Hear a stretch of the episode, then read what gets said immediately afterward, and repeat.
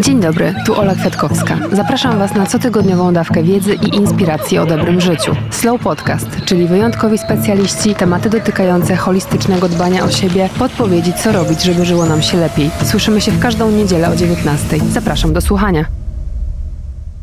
Dzień dobry najdrożsi słuchacze i słuchaczki. W końcu się słyszymy, a raczej wy słuchacie mnie oraz za moment również mojej gościni. E, bardzo się cieszę i wracam do was po krótkiej przerwie podcastowej, a to oznacza, że przychodzę do was z nowymi pomysłami, ze świeżością i oczywiście nieustającą chęcią na poruszenie tematów ważnych, edukacyjnych, które wpływają na budowanie naszej świadomości, a za tym również idzie bardziej odpowiedzialne i dobre, mam nadzieję, życie. Wiem, że wiele osób czekało na nowe odcinki, więc bardzo proszę, oto jestem.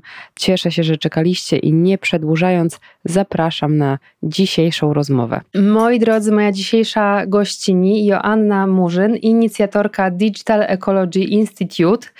Witam Cię, Asiu, i bardzo się cieszę, że się słyszymy dzisiaj. I przyznam szczerze, że y, tak się trochę zastanawiałam nad tym, bo zaraz też do tego dojdziemy, o czym dzisiaj będziemy rozmawiać, chociaż wydaje mi się, że tutaj już to podprowadzenie być może nakierowało naszych słuchaczy, o czym będzie.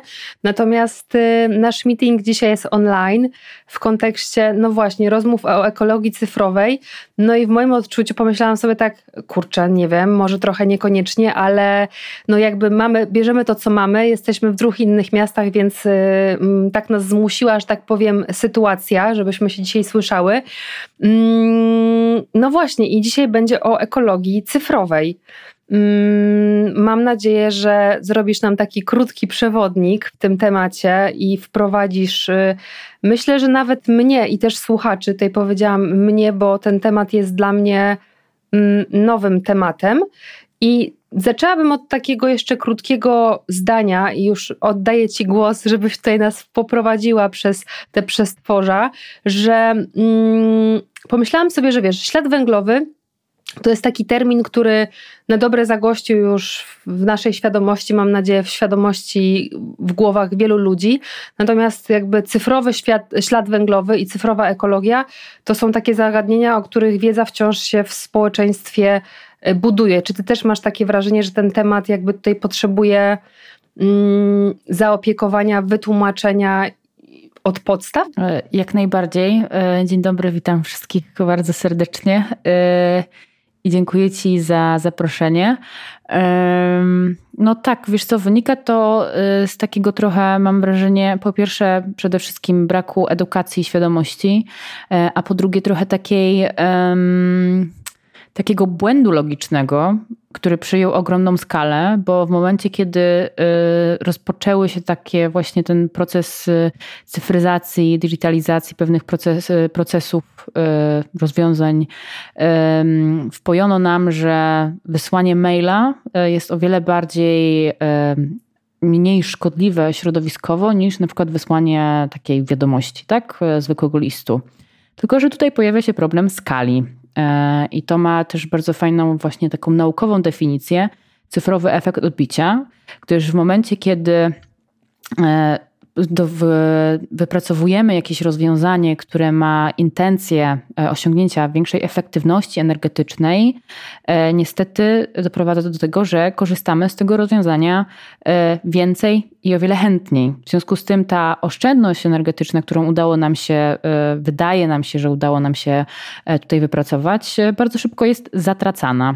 I co bardzo fajnie widać właśnie w kontekście sieci, bo my możemy tam robić praktycznie wszystko, i robimy wszystko, robimy wszystko bez takiego wyobrażenia sobie limitów w ogóle i fizyczności tego internetu, który niestety pozostawia po sobie już nie tylko nawet ten ślad węglowy, o którym wspomniałaś, ale również ślad wodny, e, bo serwery potrzebują, gdzie przechowywane są nasze wszystkie informacje, potrzebują wody w procesach e, chłodzenia.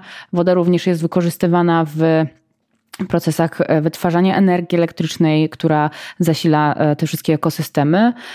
Także tego impaktu środowiskowego jest bardzo dużo, ale ciężko też jest nam go sobie wyobrazić i zrozumieć, e, jakby obcując e, z siecią wyłącznie przez pryzmat e, ekranów naszych smartfonów czy też komputerów, tak? bo, bo o tym się nie mówi, bo każda czynność, którą wykonujemy online, odpowiedzialne są za nią setki komputerów, które wykonują pewne czynności w tle. Ja myślę, że to jest dokładnie tak, jak powiedziałeś, że trochę o tym nie myślimy, ale też um, wydaje mi się, że tutaj też do tego dochodzi taka kwestia, że jednak sieć nie pozostawia, jakby popraw mnie, jeśli się mylę, ale ja tak to trochę rozumiem, że jakby my nie widzimy gołym okiem tych odpadów, tego co się dzieje, jakby korzystając z sieci. I tu może się jakoś tak zatraciła nasza, wiesz, jakby wiedza w tym kontekście, że, no bo myślę sobie o ekologii i często jak pojawia się słowo ekologia, to łączymy to, nie wiem, z plastikiem, z zużyciem wody i muszę przyznać szczerze, że mną to wstrząsnęło. Ogólnie mam siebie za dość świadomą osobą, osobę, mm, interesującą się różnymi obszarami, natomiast teraz jestem w trakcie, zresztą też pisałam Ci to przed rozpoczęciem naszej rozmowy, książki mm, Arety, y, ob, Instrukcja obsługi planety i czytając rozdział z Tobą, ja się po prostu złapałam za głowę. Jakby właśnie kwestie dotyczące sieci, czy jakby ilość zakładek, które otwieramy, mm, dostęp różnych aplikacji na telefonie, czy w ogóle jakby czyszczenie telefonu. I sobie pomyślałam, ojej, nie, ja muszę się zatrzymać i w ogóle zaczęłam robić jakieś tam różne rzeczy, które, na które też Arecie, pamiętam, zwracałaś uwagę. Mm, i to mną wstrząsnęło i dlatego mi wtedy olśniło, że kurczę, jakby potrzeba jest o tym, żeby rozmawiać, żeby ten temat poruszać, bo właśnie mam wrażenie, że tak bardzo się w tym zatraciliśmy, że tak dużo różnych zawodów bazuje na pracy mm, w sieci, że ludzie o tym po prostu nie myślą na co dzień. E, użyłaś fajnego sformułowania, właśnie e, postanowiłam się zatrzymać, bo to właśnie też jest o tym, o tej takiej e, chwili refleksji i zastanowieniu się nad tym, w jakich układach i w jakich systemach my w ogóle funkcjonujemy i jaki one mają na nas wpływ, właśnie czy to społeczny, czy też środowiskowy. No i tutaj pełna zgoda, tak, że jakby mm, internet i w ogóle e, to środowisko już technologiczne całe stało się też po prostu integralnym elementem tkanki społecznej. My nie widzimy infrastruktury sieci, e, chociażby centrów danych, bo jest to infrastruktura krytyczna. W związku z tym jest e, obwarowana specjalnymi obostrzeniami. E, w niektórych przypadkach, na przykład centrów danych, które obsługują sieci uniwersyteckie, można tam oczywiście zajrzeć, ale z reguły to są bardzo chronione miejsca.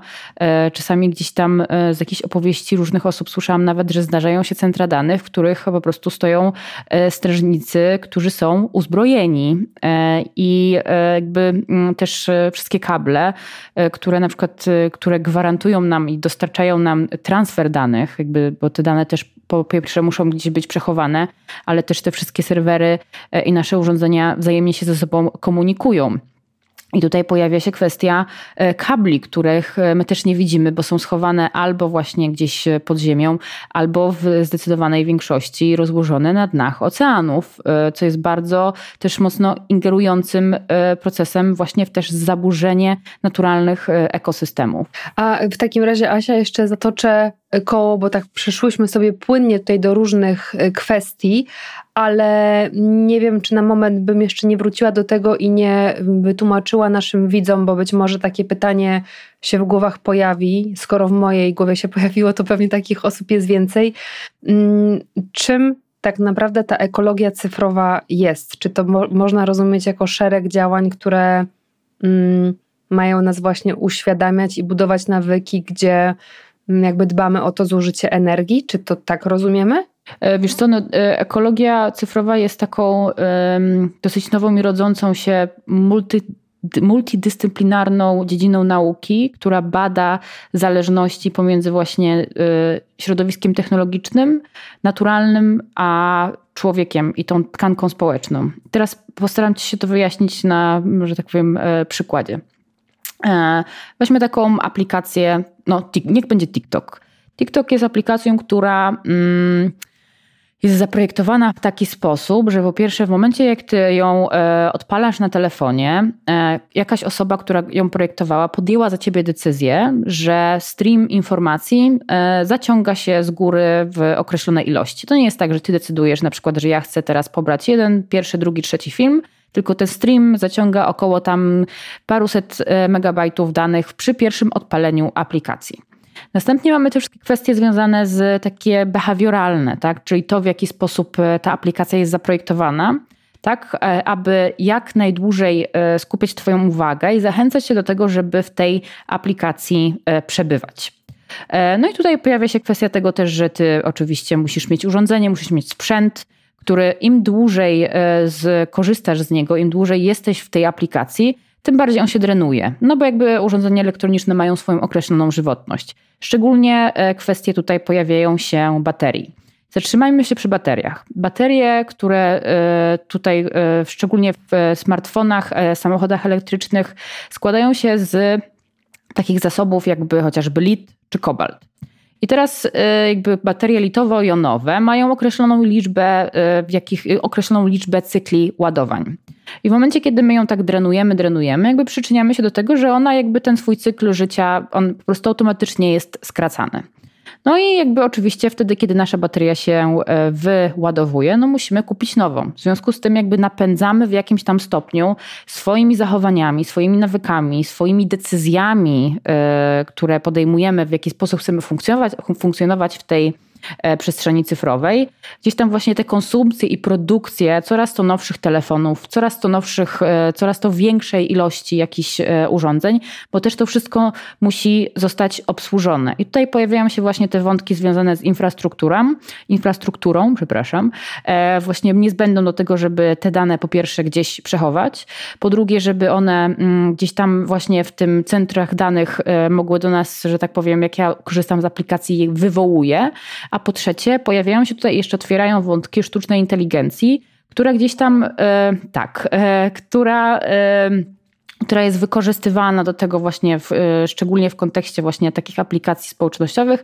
Algorytmy wybierają i tworzą dla nas konkretny stream, który jest dopasowany do naszych preferencji. W związku z tym my coraz głębiej i coraz dłużej w, tej, w, tym, w tym ekosystemie, że tak powiem, się zatracamy nie mając właśnie świadomości tego wszystkiego, co się dzieje w tle i trochę wpadając jak te śliwki w kompot y, w te takie nieetyczne praktyki projektanckie, które sprawiają, że ten sprzęt komputerowy y, jest eksploatowany i kończy jako elektroniczne odpady. I tu się otwiera jeszcze jeden wątek, bo to, tak jak mówiłam, jest interdyscyplinarna nauka, więc wymaga takiego niezwykle systemowego spojrzenia y, też na te wyzwanie. Wątek elektronicznych odpadów z którymi mamy niestety ogromny problem. E, elektroniczne odpady są zdefiniowane jako jeden z najniebezpieczniejszych streamów odpadów, e, które my generujemy jako ludzkość. Zostawiamy za sobą plastik, z którym sobie nie radzimy. To jest fakt, jakby już to trzeba z, z, zdefiniować, a mamy i praktycznie już nawet nie puka, nie chucha, tylko po prostu niebezpiecznie grzeje nam i e, tutaj za, ramia, jakby za nami jest kolejny stream odpadów, e, odpadów elektronicznych, które niestety w bardzo dużej, zdecydowanej większości e, są transportowane do krajów globalnego południa, gdzie nie ma infrastruktury do tego, żeby je e, w sposób odpowiedzialny, mm, że tak powiem, przetwarzać, bądź też ponownie wrzucać w obieg. W związku z tym takie odpady są składowane w na wysypiskach e, rozpadają się, są topione w kafasach, palone, a wszystkie te minerały i wszystkie pierwiastki i wszystkie substancje chemiczne przenikają do ziemi, przenikają do gleby i do wód gruntowych, zatruwając e, środowisko naturalne. Ja myślę, że to jest w ogóle praca u podstaw, że to, o czym my teraz rozmawiamy, to powinna być e, specjalnie dedykowana działka w szkołach, gdzie się o tym mówi i się edukuje i się uczy Mm, bo to są rzeczy naprawdę podstawowe, z którymi, tak jak powiedziałaś, my sobie nie radzimy, ale też chciałabym się na chwilę tutaj zatrzymać i pokazać skalę, bo wydaje mi się, że to też może być ciekawe. Y, I tu bym Cię zapytała o to, ile wynosi globalny, jeszcze wrócę do tego śladu węglowego, o którym rozmawiałyśmy wcześniej, czyli ile wynosi globalny ślad węglowy, tutaj mówiąc o technologii komunikacyjno-informacyjnej i może jakby w porównaniu do czegoś innego, że jakby, żeby też ci odbiorcy nasi mogli zrozumieć, o jakiej my tutaj jakby skali problemu mówimy. Są takie porównania, yy, które gdzieś tam... Yy tylko szczerze mówiąc, nie jestem ich fanką, bo to są dwa różne przemysły, jakby i kontra, e, kontekst jest zupełnie inny, ale jeżeli mielibyśmy to porównać, no to tutaj właśnie pojawiają się porównania do przemysłu lotniczego. Jakby I zwróćmy uwagę, co się stało w momencie, kiedy jakby te emisje przemysłu lotniczego tutaj zaczęły, zaczęły mocniej pojawiać się w przestrzeni publicznej. Pojawił się trend na nielatanie, pojawiło się banowanie e, lotów krajowych e, i jakby zachęcanie do tego, żeby korzystać z kolei bądź też bardziej zrównoważonych i mniej emisyjnych e, form transportu, a w kontekście internetu, ok, pojawiają się tutaj wątki związane właśnie z zielonym kodowaniem, z mm, na przykład właśnie z i cyrkularnymi rozwiązaniami w kontekście zarządzania odpadami w centrach danych tylko wciąż jeszcze brakuje tej takiej, tego wątka takiego trochę ruchu wręcz kultury, która sprawiłaby, żebyśmy e, właśnie tak bardziej odpowiedzialnie i świadomie w tej przestrzeni cyfrowej funkcjonowali i po prostu zaczęli po sobie sprzątać bo to też e, jest o tym. Super, że to powiedziałaś. Tym samym tak chciałam trochę przejść do naszego, tak naprawdę bym powiedziała, głównego wątku, no bo to wprowadzenie do ekologii cyfrowej było jako przedsmak, tak żeby każdy z nas wiedział, o czym mówimy, ale mm, chciałam się razem z Tobą zastanowić, jakby jak my możemy funkcjonować, jakie zachowania powinniśmy zacząć implementować do naszego codziennego życia, ale też do pracy, mm, żeby faktycznie jakby po nas pozostawał porządek. I e, zastanawiam się, jakby wiesz, co my możemy, bo jakby też myślę sobie o tym, gdzie my jesteśmy w danej chwili, jakby na świecie, globalnie. Dużo pracy przeniosło się do online'u, wiadomo, jakby z przyczyn tego, że mm, firmy wciąż pracują w tym systemie hybrydowym albo w ogóle zdalnym tak więc większość spotkań się odbywa na różnych y, aplikacjach i faktycznie jakby sporo w sieci pracujemy i, i zastanawiam się, jakby wiesz, co możemy zrobić, żeby. Mm, znaczy, on się już pewnie wstał, no ale dobra, jakby co zrobić, żeby przemysł cyfrowy nie stał się kolejnym wyzwaniem dla naszej planety? On już nim jest, niestety. To inaczej, to przepraszam w takim razie. To absolutnie tak, ale co możemy zrobić, żeby on się, żeby tego nie pogłębiać? O może tak, trochę odwrócę narrację. Zlikwidować y, milion niepotrzebnych kont w różnych y, mediach y, społecznościowych, y, poczyścić stare dane, poczyścić, wyczyścić te swoje skrzynki mailowe, bo to też jest tutaj fajny wątek właśnie, tak jak mówiłam, że ekologia cyfrowa działa na styku eko, y, środowisko, człowiek i technologia i nawet taki wątek prosty jak e, skrzynka mailowa, którą otwieramy i mamy masę powiadomień e, i to jest też taki sygnał do naszej podświadomości, że jest dużo rzeczy, z którymi e, muszę sobie nagle poradzić i to jest przeciążenie poznawcze. W związku z tym zachowanie takiej czystości, takiej jakiegoś takiego mm, trochę tego zero waste i dbanie o tę przestrzeń cyfrową też bardzo dobrze wpływa na właśnie taki cyfrowy, e, cyfrowy dobrostan. E, wszystkie dyski w, mm, w przestrzeni cyfrowej też są tutaj istotne. Blokowanie trackerów, technologii trakujących na stronach. Wystarczy zainstalować sobie E, jakiś plugin, na przykład Privacy Badge e, w Firefoxie. I też zwracanie uwagi w ogóle na dostawców technologii, e, z których z których korzystamy i jakby gdzieś tam skłanianie się ku bardziej, zdecydowanie bardziej etycznych rozwiązaniach, tak? Weźmy tutaj na case chociażby jakby cały ekosystem Google'a. Jakby nie wszyscy w nim siedzą, bo wiadomo, dostajemy skrzynkę, dostajemy bardzo dużo darmowych rzeczy, które przypominam, nie są za darmo. E, jakby, jaki jest, jakby, okej, okay, takie pytanie lubię je zadawać na wykładach, bo często się okazuje, że wszyscy podnoszą rękę do góry. E, czy ty czytałaś politykę prywatności e, Google Drive'a albo Google Chrome albo jakiegokolwiek rozwiązania, które dostarcza ci Google? Pomidor. No właśnie. Ale wiesz co, akurat ostatnio się tym przeraziłam, bo nie wiem, czy miałaś okazję oglądać nowy sezon Black Mirror. Wiesz co, ja się przestałam to oglądać, nie chcę się za... Y, wolę się inspirować pozytywnymi zastosowaniami y, technologii i nie karmię się, nie karmię się dystopią. Wolę się wzmacniać utopią. Pierwszy odcinek, nie chcę spoilerować, bo być może są osoby, które jeszcze nie oglądały, natomiast pierwszy odcinek y, jest związany bardzo mocno z tematem nieczytania regulaminów. Jakby to, co oni tam pokazują, jest totalną abstrakcją oczywiście, natomiast przeraziło mnie to i zdałam sobie sprawę, że absolutnie nie przeczytałam żadnego regulaminu. No niestety, nie ma co ściemniać. Bo wiesz co, ale to też nie jest twoja wina, czy trochę jest, ale e, też forma przekazania w ogóle polityki prywatności to jest e, niestrawialne. To jest bardzo, to wymaga ogromnie dużego wysiłku, żeby rzeczywiście e, usiąść i przez te po prostu ściany tekstu się, się przebić. One nie są zaprojektowane w sposób dostępny. W każdym razie przechodząc przez politykę prywatności, chociażby e, Chrome, e, czy też właśnie e, darmowych dostępów do Google Drive, Google jest w posiadaniu, jakby posiada dostęp do wszystkich Twoich danych, do wszystkiego, co napiszesz w tej przeglądarce, wszystkiego, co napiszesz w Google Docsach. Ma dostęp do tego pod kątem E, ulepszania mm, pod taką właśnie, mm, że tak powiem, parasolem, ulepszania swoich produktów. Ale teraz zwróćmy uwagę, co się dzieje w świecie technologii. W świecie technologii rozwija się bardzo mocno, mocno sztuczna inteligencja, która potrzebuje danych. Potrzebuje danych do tego, żeby się uczyć. I w związku z tym, kto dostarcza jej te dane? My. My i nasze. Yy, i tak naprawdę e, pokazując jej, w jaki sposób formujemy zdania, w jaki sposób formujemy wiadomości mailowe, te wszystkie takie podpowiedzi, one się nie biorą znikąd. One są karmione e, naszymi inputami. To my jesteśmy źródłem tak naprawdę sztucznej inteligencji, bo to my dostarczamy e, dane, na której ona, ona się uczy. I też tu jest bardzo fajny przykład chociażby takiej no, aplikacji Gmail, bo ona na przestrzeni lat, jak się analizuje ją od samego początku, kiedy ona powstała, ona, że tak powiem, użyję tego takiego słowa, ona utyła kilkunastokrotnie. A to wynika też z tego, że tam są zastosowane coraz to nowsze technologie e, i też e, oczywiście w oparciu o sztuczną, wykorzystanie, wykorzystujące sztuczną inteligencję.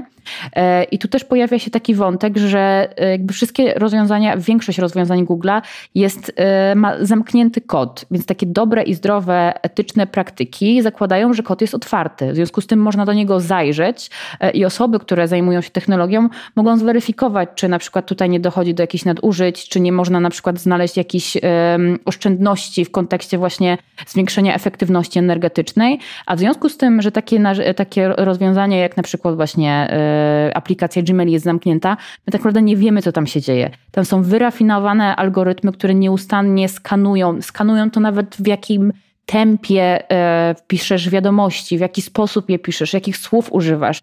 Taka naj, taki najprostszy przy, e, przykład zastosowania też sztucznej inteligencji w, kontakcie, w kontekście naszych smartfonów to jest klawiatura. Klawiatura, która się ciebie uczy.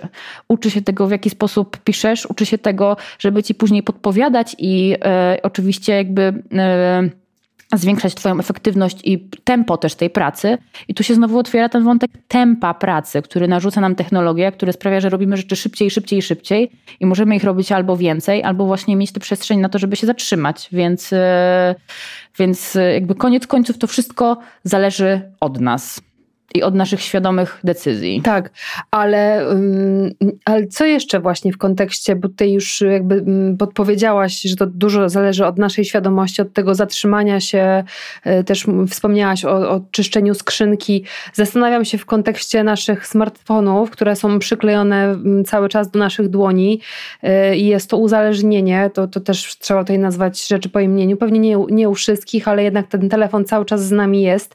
Czy to jest też tak, bo mm, trochę tak sobie wyobraziłam, jak o tym mówiłaś, że dobrze by było sobie wprowadzić taki nawyk do codziennego życia, że nie wiem, raz na jakiś czas faktycznie jakby czyszczę skrzynkę, czyszczę telefon ze starych zdjęć, z aplikacji, z których nie korzystam.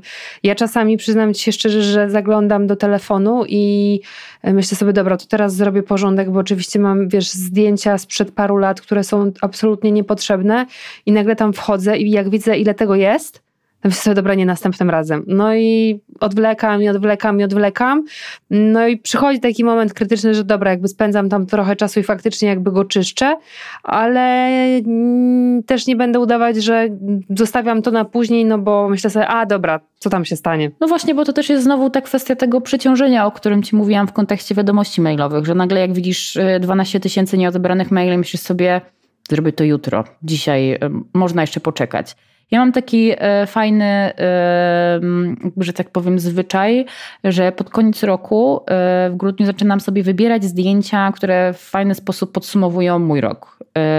I to są takie, że tak powiem, perełki, które rzeczywiście chcę ze sobą zachować. Je drukuję. Drukuję je i w Sylwestra sobie wyklejam, podpisuję, jakoś w fajny sposób zamykam i podsumowuję rok.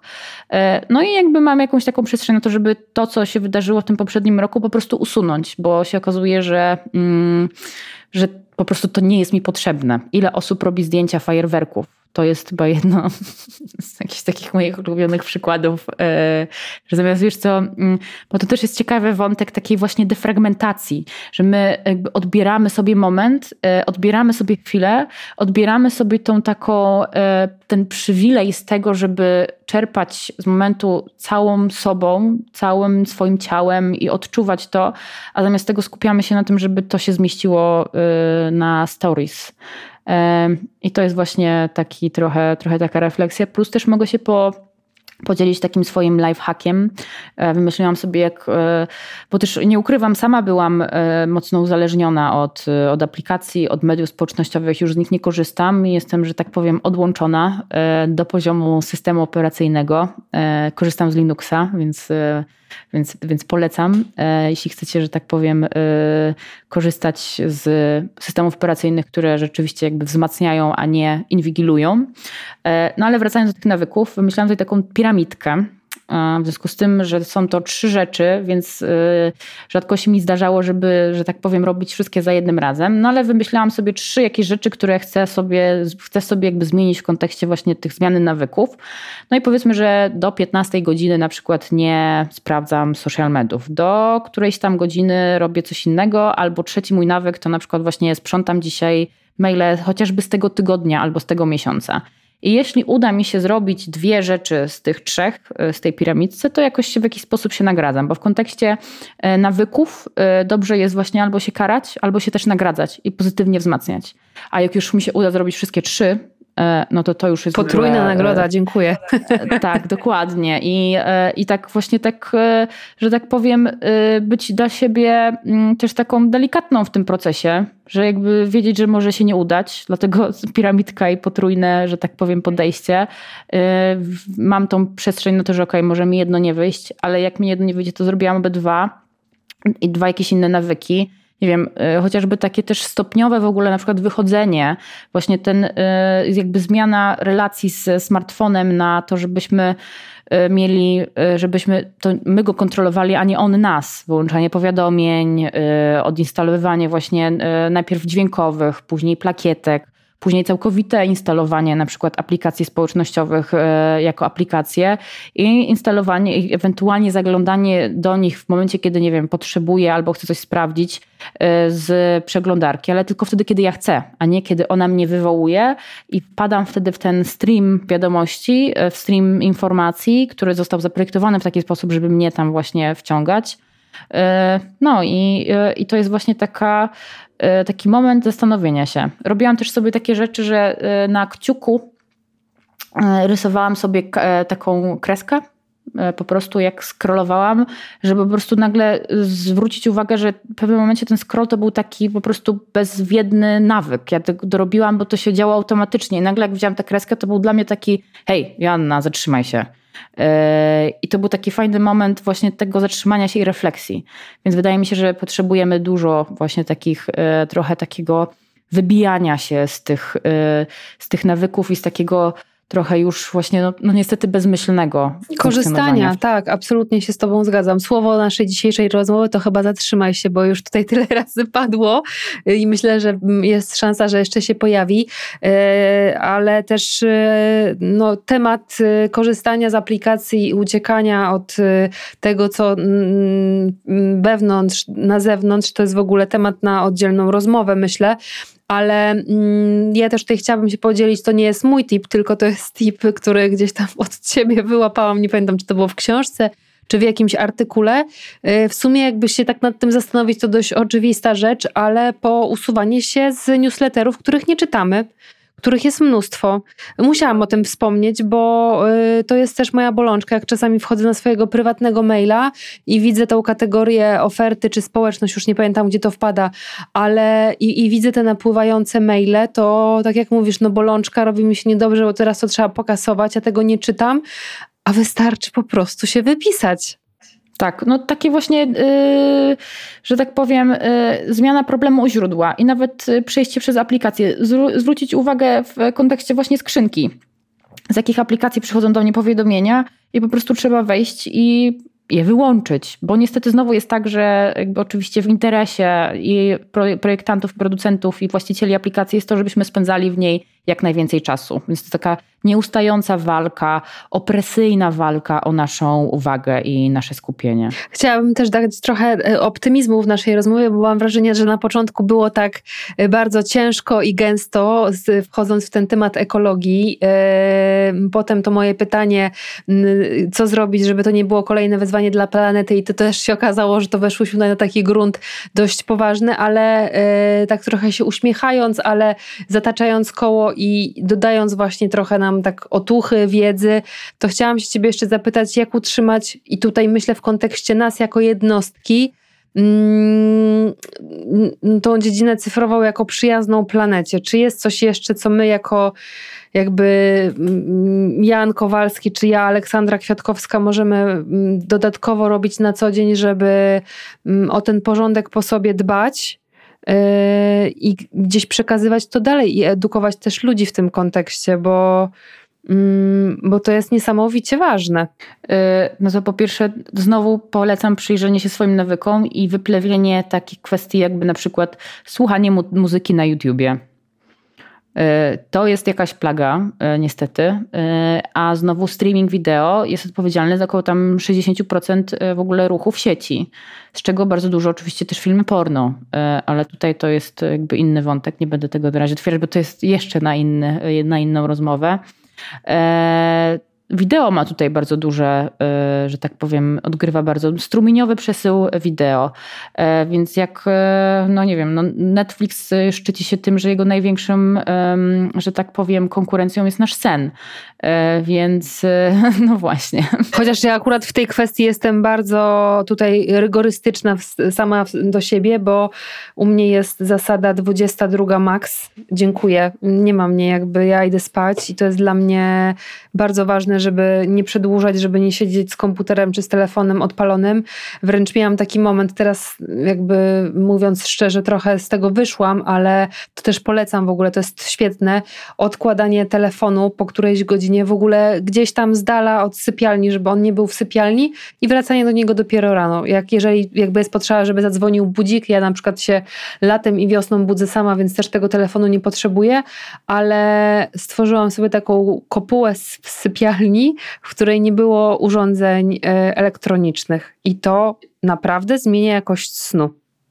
Tak, to jest bardzo zdrowe w kontekście w ogóle właśnie tej emitowania niebieskiego światła, ale też pola elektromagnetycznego.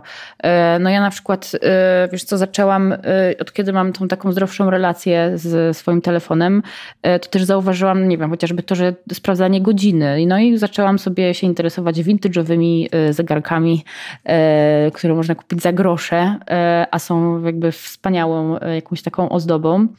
E, I, e, no i właśnie tak, e, przede wszystkim no, dwie godziny przy minimum przed snem powinno się ograniczyć w ogóle dostęp do, do niebieskiego światła. Mówiliśmy o wideo, też wideokonferencje, bo często jest tak, że właśnie, okej, okay, bo to też zależy kontekstu. Nauczyciele wymagają, żeby były. Mm, żeby uczniowie się pokazywali na wideo, ale często jest tak, że na spotkaniach gdzieś tam w pracy y, tego nie potrzeba, tak? Y, jakby nie potrzeba też zwoływać całej grupy osób na, y, na spotkanie i, i wymuszanie od wszystkich, żeby tutaj byli tu, tu i teraz i, i, i się rozpraszali tymi, tymi konferencjami, ale tu już zahaczamy o wątek w ogóle całej kultury organizacji, więc, więc to jest znowu kolejny jakiś szeroki temat, jak w ogóle sprawiać, żeby organizacja aplikacje wewnątrz były y, bardziej takie właśnie nastawione na dobrostan cyfrowy i właśnie zmniejszanie tych y, cyfrowych odpadów, cyfrowych śmieci. Y, kurczę, no zastanawiam się, co jeszcze. No przede wszystkim to jest ja też staram się tak właśnie zachęcać do refleksji i rzucać trochę słowa klucze, żeby to nie było tak, że jak ktoś przyjdzie i powie coś na tacy, tylko żeby jakoś tak właśnie bardziej zaciekawić. No i właśnie tutaj takie wątki, które są że tak powiem, ciekawe i warte eksploracji, to po pierwsze właśnie otwartość kodu, open source i weryfikowanie, czy rozwiązania aplikacji, z których korzystamy, mają zagwarantowaną taką furtkę weryfikacji. E, no właśnie ten streaming wideo, streaming wideo poza w ogóle e, platformami e, tych tak zwanych big techów, bo tu się pojawia też ten wątek w ogóle też inwigilacji, tak? Czyli w momencie, kiedy jesteśmy na YouTube, to nie jest tak, że ja tylko oglądam film. Tam jest mierzone to, jak długo go oglądam, w jaki sposób, są rekomendacje, gdzie, jak, po co. Jakby I tutaj też w ogóle było bardzo ciekawe badanie, które pokazało, że strony internetowe, jakby do wagi stron internetowych około 25% dobija e, samo zainstalowanie właśnie takich technologii trakujących jak Google, Google Analytics, bo one zbierają bardzo dużo danych e, i jakby po prostu powiększają e, wagę mm, strony i jakichś innych aplikacji, z których, z których korzystamy. Więc tutaj takie zawołanie do osób, które gdzieś tam tworzą produkty cyfrowe, właśnie, żeby się skłaniać w stronę znowu tych bardziej etycznych rozwiązań, które dbają o prywatność i nie mają właśnie tej takiej wielkiej chrapki na to, żeby wiedzieć o nas wszystko, a później manipulować naszymi zachowaniami i emocjami. E, no i to są chyba takie wątki. No tego jest jeszcze bardzo dużo. Może to oznacza, że powinnyśmy się jeszcze nie raz e, umówić na rozmowę, żeby eksplorować kolejne wątki, ale y, jeszcze tak jak powiedziałaś, że lubisz rzucać hasła, inspirować, żeby tutaj mm, tą wiedzę sobie też we własnym zakresie poszerzać. Czy są jakieś y, źródła, do których warto zajrzeć, żeby ten temat zgłębić, żeby też sobie tą wiedzę w tym zakresie ekologii cyfrowej rozszerzać? Wiesz co, i tu jest, pojawia się kolejny problem, bo wszystkie takie właśnie wyliczenia e, związane ze śladem cyfrowym, czy związane właśnie ze śladem, przepraszam, węglowym, one się nieustająco zmieniają. Plus też jest kwestia taka, że to się, z racji tego, że to jest rozwijająca się, rozwijający się wątek, e, tego jakby każda na przykład publikacja naukowa przebija kolejną e, i trochę jest tutaj taki. ciężko jest powiedzieć na ten moment coś, co będzie ważne na przykład za pół roku. więc dlatego wydaje mi się, że znowu przepraszam, że nie dam Ci jakiejś konkretnej odpowiedzi, ale bardziej zachęcę do eksploracji i do jakiejś takiej samodzielnej, wytwarzania w sobie samodzielnej jakiejś takiej y, umiejętności sprawdzania i weryfikowania pewnych rzeczy. Rzucam znowu hasła klucze. Y, zielony y, Green Software, jest Green Software Foundation, jest na przykład, co jeszcze? O, na przykład bardzo fajnym wątkiem jest Solarpunk, czyli taka pozytywna właśnie wizja wykorzystania technologii. Co jeszcze mogłabym tutaj pod, podsunąć? Tak naprawdę polecam w ogóle, że tak powiem, e, w odwiedziny e, na, e, na naszej stronce, bo tak powoli zaczynamy się właśnie, zastanawiamy się w którym kierunku i jak tworzyć te treści, żeby one były wartościowe i właśnie edukacyjne. Także jak się pojawi coś nowego, to na pewno tutaj Ci podrzucę będę podrzucać, bo nie mamy social mediów, więc tutaj raczej y, polegamy na, że tak powiem, y, na, nie na mediach społecznościowych, tylko na sieciach społecznościowych i na wzajemnych relacjach do tego, żeby właśnie rozpraszać i, y, i dystrybuować takie treści. Asia, bardzo Ci dziękuję. E, za dzisiejszą rozmowę, za wprowadzenie e, w temat i pokazanie, że e, chwila zatrzymania świadomości, eksploracji może spowodować, że gdzieś tam nad tymi nawykami no, no, mamy kontrolę, tak? I to my decydujemy w jaki sposób i jakie zachowania się u nas pojawiają. Zastanawiam się, czy jest jeszcze jakiś wątek, który chciałabyś od siebie dodać, czy jesteśmy dan z mm, dzisiejszym tematem? Jego jest dużo, tego jest dużo i to się nie kończy kończy i dlatego właśnie chciałam powiedzieć, że zobaczymy e, może po prostu jaki tutaj będzie odbiór e, i jakie będą potrzeby, e, że tak powiem i, i można reagować na bieżąco, bo nie chciałabym też doprowadzić do tak zwanego przeciążenia poznawczego i wrzucić fortepianu na głowę, tylko raczej właśnie rzucać takimi małymi jakimiś poradami, żeby one też miały przestrzeń i czas na to, żeby się E, że tak powiem, rozgościły. Ja w ogóle z ciekawości, wiesz, wczoraj e, wróciłam, wrzuciłam też e, pytanie do siebie na sociale, pytając słuchaczy, o czym chcieliby, czy są jakieś wątki, które chcieliby, o których chcieliby usłyszeć w dzisiejszym odcinku. Zasugerowałam, jaki temat będzie poruszony i większość pytań, która padła, to było pytanie o tym, czym jest ekologia cyfrowa. Więc e, bardzo proszę, drodzy słuchacze, odpowiadamy na Wasze potrzeby. Jest wprowadzenie, jest, są tipy i porady, e, jak zadbać najpierw we własnym zakresie.